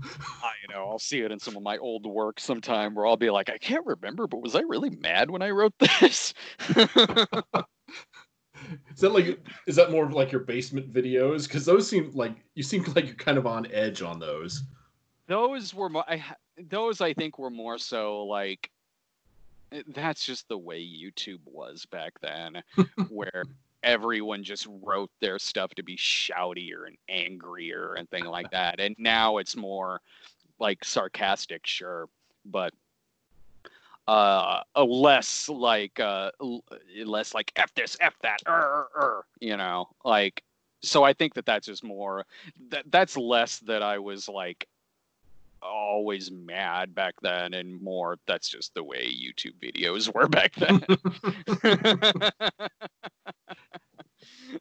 Everyone had that same template they wanted because that i mean that was the thing that sold. That's what brought so many people that you and i both work with now up to the forefront it was oh, that very typical type. It doesn't work now but i mean back then that's what everyone kind of wanted just like yeah i'm gonna be angry at like just things that are so fucking trivial yeah yeah now you need like uh something extra you know like you know Substance. i, I yeah, like now I play up I play up more the sarcasm angle of it to where mm-hmm. like it's less like just kind of shouting at the movie.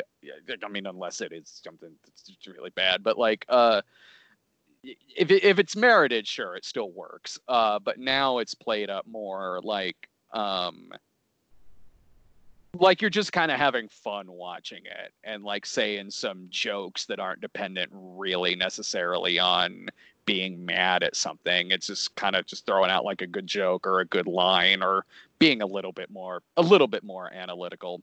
Analytical without going to where it's like, okay, now it's just pretentious. yeah. yeah, I think like uh, it, your your stuff's more now a little bit more tongue in cheek with the insults, where it's not it doesn't feel mean spirited. It just feels like yeah, there are obvious problems with this this thing that you need to point out, but you don't have to be a dick about it. You can actually be yeah. clever. Yeah, or like kind of writing it as a dumb guy. Like, you, like uh, I, I wish I could think of an example in my head, but like uh, writing that, like he's complaining about something that's not actually happening in the movie. Um, like that, like like playing up that to where it's just sort of like just this sort of stupid guy is talking about a movie. so what would have happened to Jack Torrance if he had been a YouTuber? God. the the why the internet connection goes out at the uh, the Overlook Hotel, right in the middle of like a live stream for like five hours. It intermittently like I... cuts back on it. his webcam just captures random bits of violence that he enacts on his wife and child. I feel like I could write that. Like I he like becomes could... the biggest YouTube star ever just because he murders yeah. his, his family on camera. I feel like I could like I'm not saying to be any good or not, but I feel like I could write that.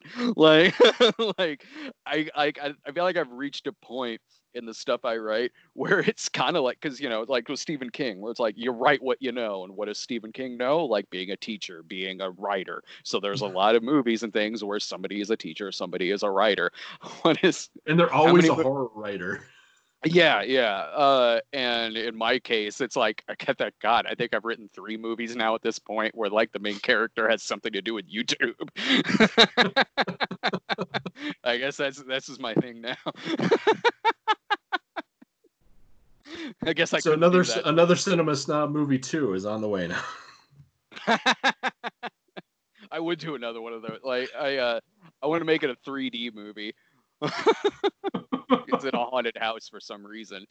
Actually, that's what it because yeah, I always thought like if I do a third one, it's going to be in a haunted house and it's going to be in 3D. I kind of like your angle right there, where you could like put some shining shit in there, where they're going crazy in this haunted house. Just because they lack the basic necessities that every millennial has right now. Yeah, my phone's not working. I, I have seen I have seen some people lose their shit from not having their phone.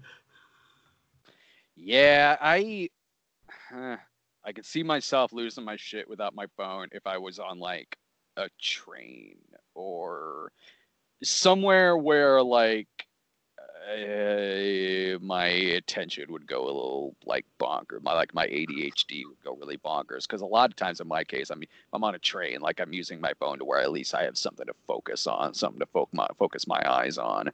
Um, but you know, actually, with that being said, yeah, I'll just find a magazine. I think I would get that way if I ever if I if I lost like all all of my headphones because whenever I go out to a store or anything by myself, I'm like I don't want to listen to people. I just I just want to drown uh, drown everything in just whatever is on my phone, and that because there's been a couple times where I forgot my headphones and I go like Target or something, and I'm like, God, people have the stupidest fucking conversations. Jesus Christ, why am I? Then I start to realize, like, God, why am I such an elitist? Yeah. like that's why I need the music because it drowns out those those things where I'm like, Jesus, I can kill all these people and it wouldn't even fucking bother me. I know, man. I see. In my case, I love I love overhearing shit like that. Um, I've I've gone to I've gone to see enough religious movies where like I did, did so much stuff I overhear in the line, and I'm like, I wouldn't trade it for anything in the world. I, can, I can only imagine the the people that take things like God's not dead or uh, or heaven is for real, like actual seriously, and have theological debates while watching it in the theater. I would just be like, oh fuck. Okay, God's not dead. We're in line at concessions. You know how in concessions at the movie theater they have just like the wrappers for the ice cream treats up there, like in the display thing. So freaking genius behind me uh he's like i don't know maybe 15 or something like 13 15 he he's like uh why do they have the ice cream up there in the display? Isn't it going to keep melting and they're going to have to keep replacing it? Like uh, mm, you're de- you're definitely at this movie aren't you?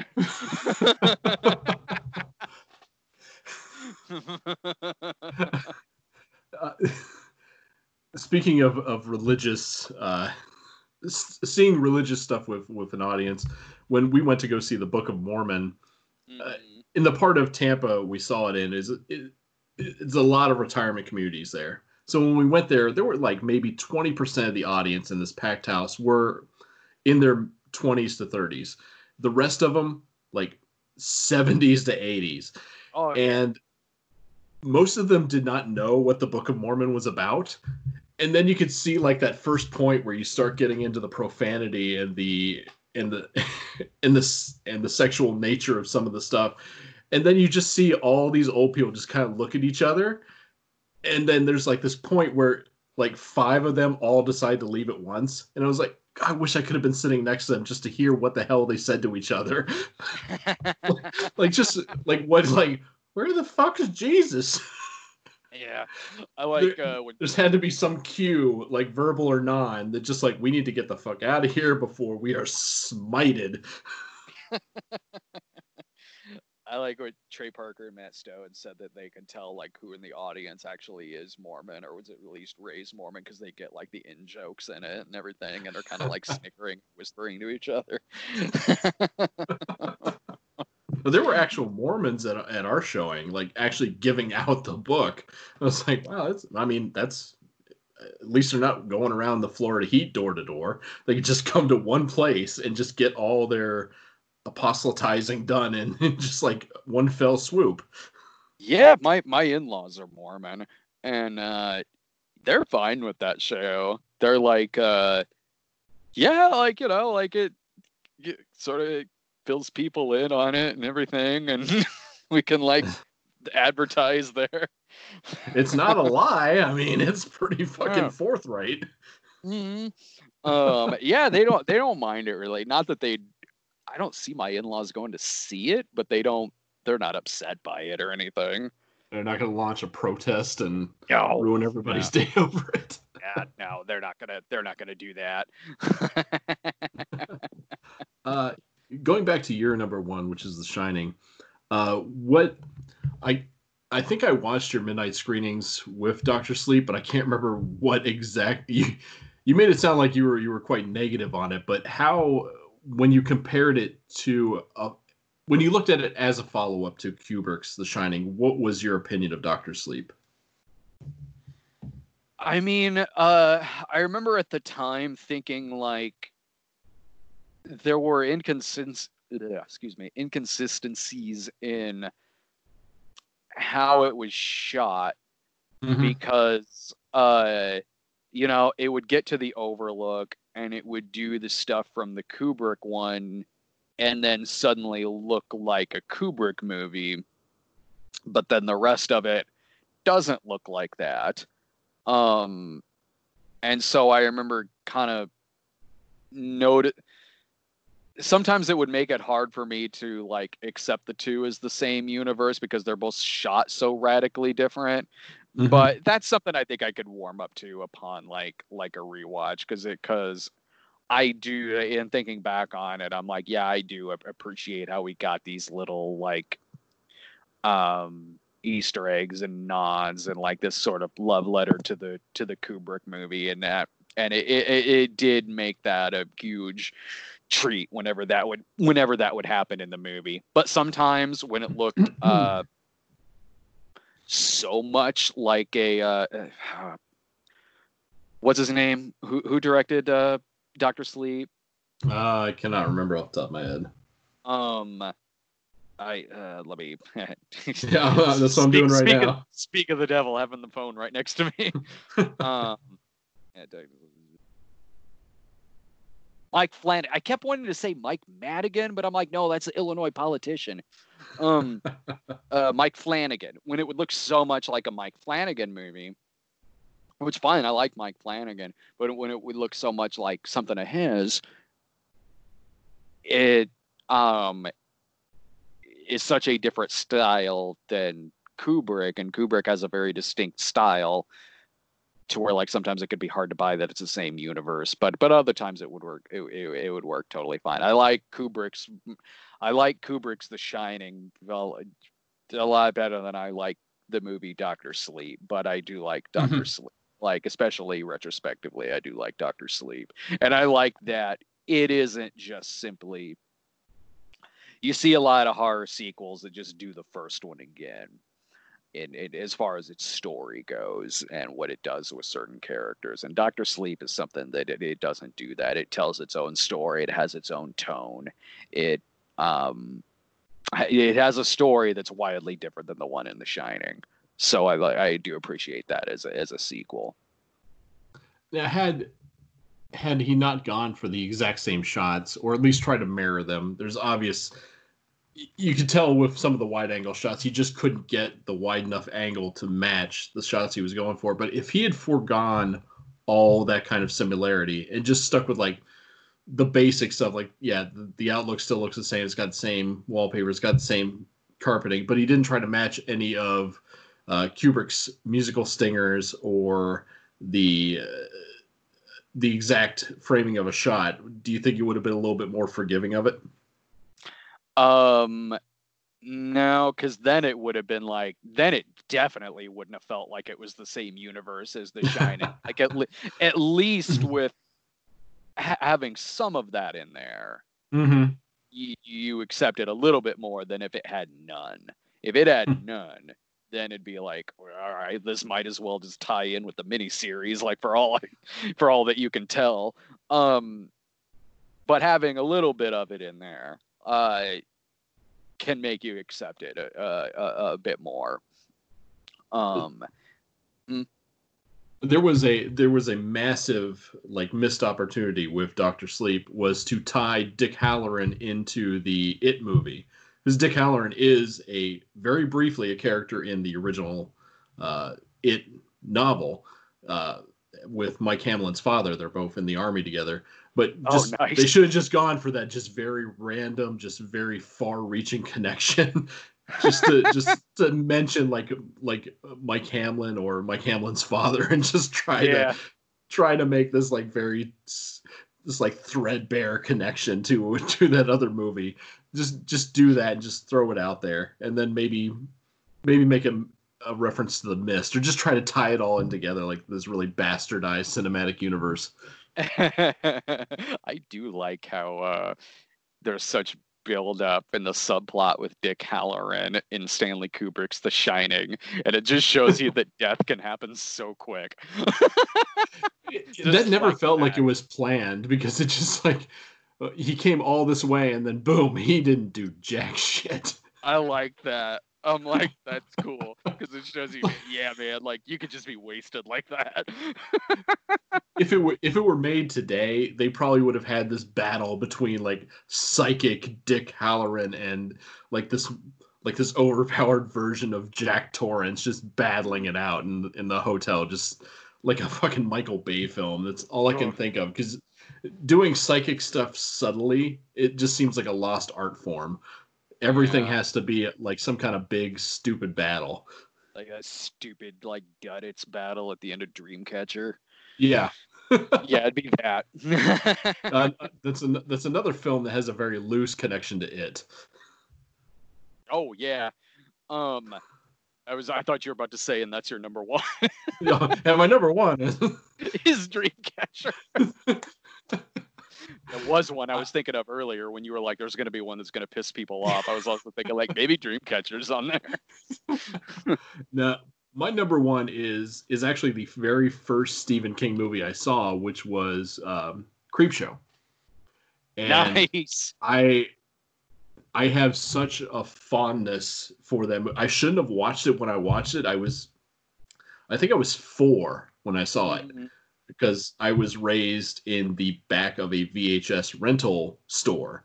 So basically, daycare was watching whatever the hell I can get my hands on. And Creepshow was one of those first things because when you look at the cover for Creepshow, it it doesn't really give it all away that it's yeah. as as gross as it is in areas, but from all all the cameos, the the attention to detail of trying to nail that EC Comics, you know, Vault of Horror, Tales from the Crypt look and not giving a shit. Like having the wacky ass, like blue and red lighting out of nowhere, having the comic panels randomly show up in shots. Just everything about it is silly, but there's such great creature effects like Fluffy and um, and uh, uh, Nathan from uh, Father's Day, and even yeah. even poor Ted Danson, all all caked up in his in his seaweed hairdo thing from uh oh yeah. the, the one with uh, Leslie Nielsen.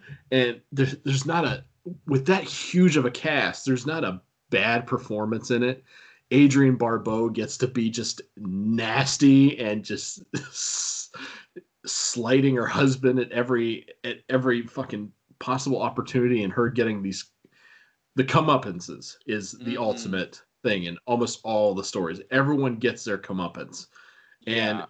even though it breaks one of the things I love about King is like not having a happy ending, like honestly, there each of those ends with a pretty happy ending because everyone gets what the fuck they deserve. Yeah. Like and I, I can't wait. There, no one escapes. no one escapes unharmed in these things. And I can't wait to show it to my wife because she's terrified of bugs. Oh, the the the comic book adaptation, which was also done by uh, by Wrightson, is just captures captures the look so well of just the gross sinewiness of like having bugs burst out of your fucking skin. And, he doesn't try to copy the the EC comics look of it. It's still his own work, but just like everything about it just drips with that nostalgia for for those old comics that push those boundaries right before censorship hit so hard in the uh yeah. in the 40s and 50s and there's something about it that's also so timeless even though there's there's so many hallmarks of the late 70s early 80s in the film you could still watch it and you're not going to be like, oh, why aren't, why aren't people using their cell phones? Like, oh, why why these people have stupid hairstyles? You're like, yeah, because the actors do such a great job. You forego every possible problem, every gripe that a mid 2000s internet critic would have about it mm-hmm. is is white is is washed away, and and and I think. I, it, oh, go ahead, go ahead. No, no, no, go ahead. Uh, what really sucks was when they followed it up with Creepshow 2, it sucks so hard, except for the raft. The raft is awesome. Even though it doesn't capture like the the fucking short story is gory as hell. Just like getting like uh, Deke gets sucked between instead of like him crashing through a couple planks, he is slowly digested through the course of a day through this fucking quarter inch spacing between the planks, and he vomits up blood onto um, onto Poncho, and just it's it's gross, but still the it, it hits almost everything until it gets that weird rapey point in in that episode. But yeah, the like I don't, and you just, it just sucks so much that it didn't follow it up because that was a great disappointment when I was a kid. Because I remember my my parents for some reason recorded it for me because it premiered on HBO because it had such a short theater run, and I don't think they they looked at it, looked at like the parental advisory to it, and then when I watched it, I was like, oh, there's there's there's rape in this. Maybe I shouldn't yeah. be watching this at like 11 years old. when I saw the second one as a kid, because I watched the second one not long after I saw the first one for the first time, mm-hmm. and um, I rented them both. And the biggest disappointment that I had with the second one was when the second one ended. I went, "Wait, that's it?" Because the mm-hmm. the the first one had five parts and the second one has three. So when the second one ended after the third, yeah, I remember going like, "There's go, well, that." I feel like I just watched half a movie. Um, like it feels significantly shorter, even though I don't. I mean, it's it's feature length, but um, and that first one is not only like consistently good with all of its stories it also captures a lot of having those magazines then too down to the little things like getting like make doing the cutout coupons to get like the voodoo doll and like x-ray glasses and shit like that. Um yeah it really it really really does uh capture that. And i i almost put that on mine.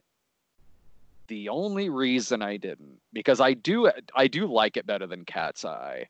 Um the only reason I didn't was just because the ratio of uh, the ratio of what comes from the short stories versus what's original in the movie was mm-hmm. closer in cat's in doing a list like this is closer in cat's eye than than Creepshow. Because i know okay uh in Creepshow it's like the crate comes from a short story right? Uh, and i don't i think all of these may have been written specifically f- for Romero to direct. I don't think any of them came from a short story because they didn't. Okay, going, okay. I was thinking. I reread. I uh, yeah, I reread like a lot of his short stories recently, and I don't remember any of them that bear a resemblance to anything that's in Creepshow. Okay, let me. uh Yeah, yeah. Then uh um I was thinking there were at least like maybe one or two, but I could be I could be uh, I, I could have just been on the wrong Wikipedia page.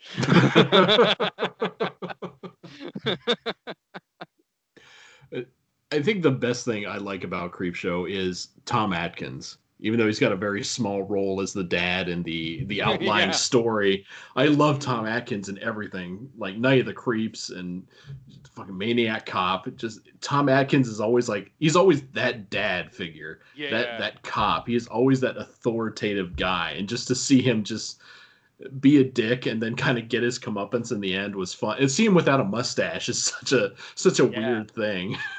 he gets his comeuppance, but good at the end. Like, and it's a good setup too, because yeah, he's a bastard. Like he's like, that's why God made fathers, dear. And yeah. like, uh, and the, it's a good build up because the kid sees that skeleton out the window and it's like, I hope you rot in hell, and like the voiceover it it puts on there. Yeah, we've we've all had that moment when being uh, punished by our parents who were just kind of like just overly mad in that kind of sense and almost plotting that kind of revenge before we come to our senses but shit that kid fucking didn't yeah yeah no that was great that was that was a great payoff and that's something that that's something too that the second one just kind of lacked because the second one doesn't it just have like those little animated bits Yeah, the um, the animated parts are kind of funny with that weird like over the top payoff at the end with the giant man eating fly traps. But oh yeah, if they sh- they could have cut like Chief Woodenhead is by far like the worst story in that trio. It's well acted. It's a good story in concept, but it drags on and on and on. And with with things like um, Tales from the Crypt and Vault of Horror and stuff like that, these stories are meant to be fast paced. You're meant to get within like five or six pages, you've come to your conclusion. But drawing something out where it's like a half hour and there's mm-hmm. not really much of a payoff. I mean, yeah, Chief Woodenhead kills a few people, but it doesn't feel like there was really anything to it. Yeah. The, the owners are still dead. I mean, regardless, Chief Woodenhead's going to end up in a wood chipper anyway. he did not. He did not save the store. All he did was kill a couple assholes. No, no, he's he's actually bought by Jerry Seinfeld to give to a gift for Elaine on that one episode. With the bloody scalps and all. like what a weird crossover. comes to life comes to life at night and like stalks Puddy. I would actually pay to see that. See see uh oh, yeah. classic old uh Patrick in shape Patrick Warburton duking it out with a fucking wooden Indian. yes. The finale the finale we should have gotten. the court scene's just interrupted by a brawl from another genre. yeah. I probably wouldn't have felt so let down. mm-hmm. Yeah, I still need to show my wife uh Creepshow sometime because like it was it's one that's uh been requested, so it's in mm-hmm. the lineup. Um, and yeah, I mainly can't wait just for yeah when we get to the cockroaches because God, she's gonna hate.